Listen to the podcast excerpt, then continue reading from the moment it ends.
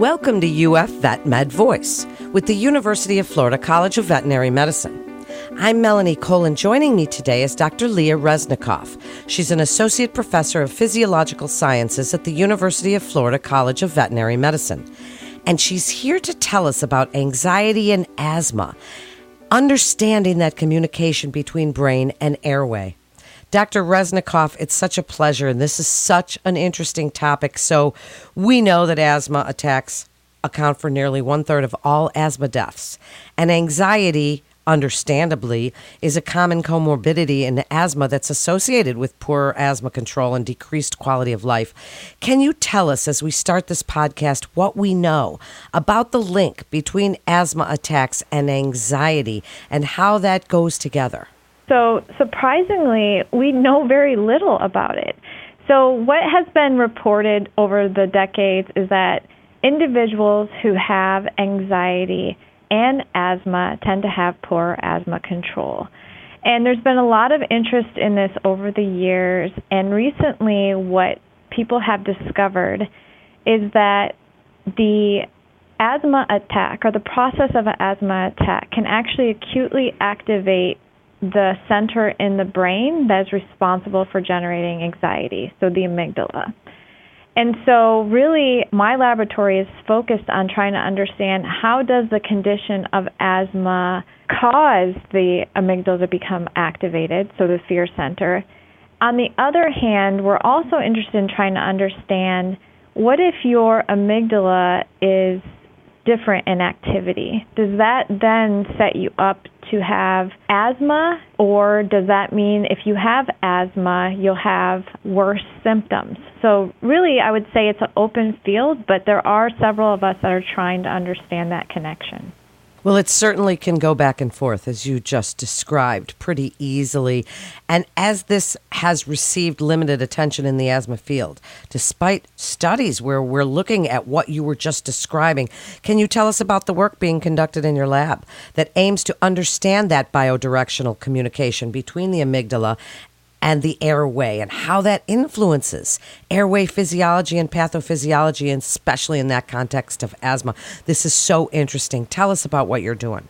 Yeah, absolutely. So, we are funded extramurally to basically investigate that question you just described. So, what is the bidirectional communication between the amygdala and the brain and the airway? And we're approaching this in several different ways. So, one of the first things we're doing is we're just in a normal setting in experimental model system, we are stimulating the amygdala. Now, the amygdala is complex. I'm simplifying it here, but the amygdala is actually a complex structure consisting of multiple different nuclei within a single structure. So, we are in my laboratory focused on the most upstream part of the amygdala that serves as one of the key areas that processes sensory information. And what we're doing is we're acutely stimulating that portion of the amygdala and asking what does it do to the airway physiology. And the way we test airway physiology in my lab is very simple. We have basically a ventilator that's specialized for experimental model systems.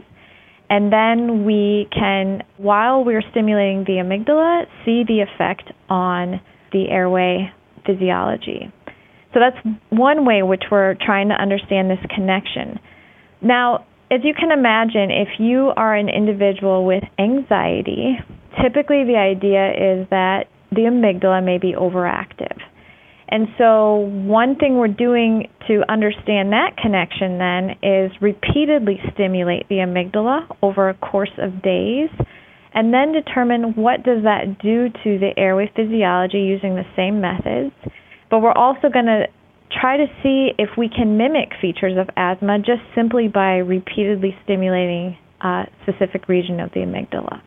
So, those are some of the main focuses in the lab for understanding how the amygdala is communicating with the airway. On the other hand, we're also going to take an experimental model system in which we induce asthma, and then we're asking what does that asthma do to the amygdala. And so, ways that we're addressing that is we're looking at structural and neurochemical remodeling of the amygdala in the context of asthma. We also have some great collaborators here that have allowed us to do MRI, so looking at brain activity in our experimental models that have asthma. And I can tell you that we have now completed a data set in which we're identifying sustained long term changes in brain activity in response to asthma. And those brain regions that are showing sustained changes are downstream of the amygdala, suggesting that, again, the amygdala may be a key controller that modulates airway function. Wow, this is fascinating. Dr. Reznikov, so as you're working to develop new approaches to treat asthma and reduce patient deaths, as I understand it, you're using multidisciplinary approaches. To answer some of these questions, tell us a little bit about how that works. What I really focused on was how we're measuring airway physiology. But asthma is really complex, and so the airway physiology can be affected negatively through multiple means. So, for example, maybe you have exaggerated airway narrowing. This is termed airway hyperreactivity. And what happens is the airway narrows in an exaggerated fashion to any sort of stimuli. And this would not happen in an individual who doesn't have asthma. So, the reason that's important is because if your airway is more narrow, you can imagine that makes it more difficult to breathe. So when we measure airway physiology with our specialized ventilator, we're really focused just on sort of the airway narrowing aspect. But asthma also is involving inflammation. And so we can study inflammation through a variety of different techniques. Typically, we're looking at some of the main known players that induce symptoms of allergic asthma, so IL 13, IL 4.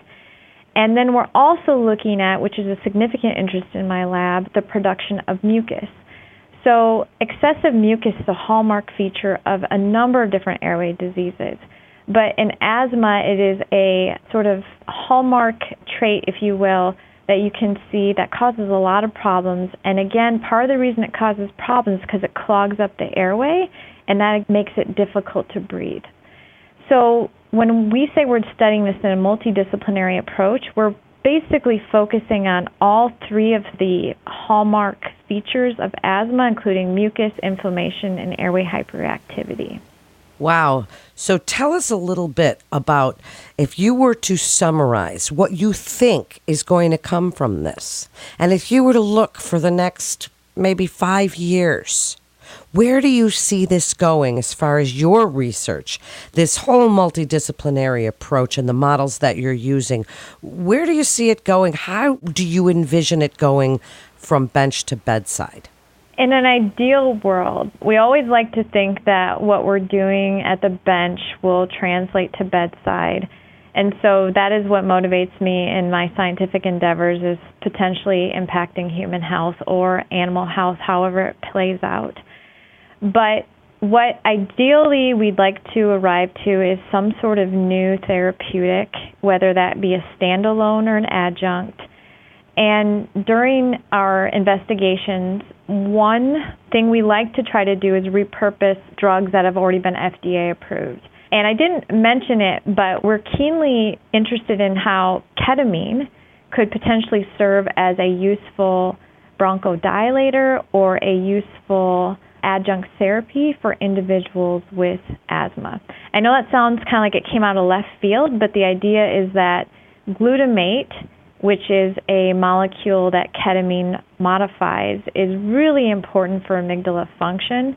And we know now recently that there have been approved mixtures of ketamine that you can deliver intranasally. So we're thinking that this could be almost like an adjunct rescue inhaler that's very overstating of what my big picture goal is. We don't have evidence that that'll happen, so I just want to make sure I put a little bit of caveat on that.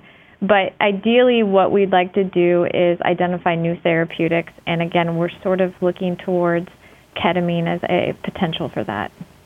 That's so cool. Dr. Reznikov, and I hope you will join us again as things update and as you learn more because this is such an interesting topic and great work that you're doing there at your lab. So thank you again for joining us. And for more information about the UF College of Veterinary Medicine, please visit vetmed.ufl.edu slash ufachievers. And to listen to more podcasts, from the experts at the University of Florida College of Veterinary Medicine, please visit vetmed.ufl.edu. That concludes today's episode of UF VetMed Voice, brought to you by the University of Florida College of Veterinary Medicine, advancing animal, human, and environmental health. I'm Melanie Cole.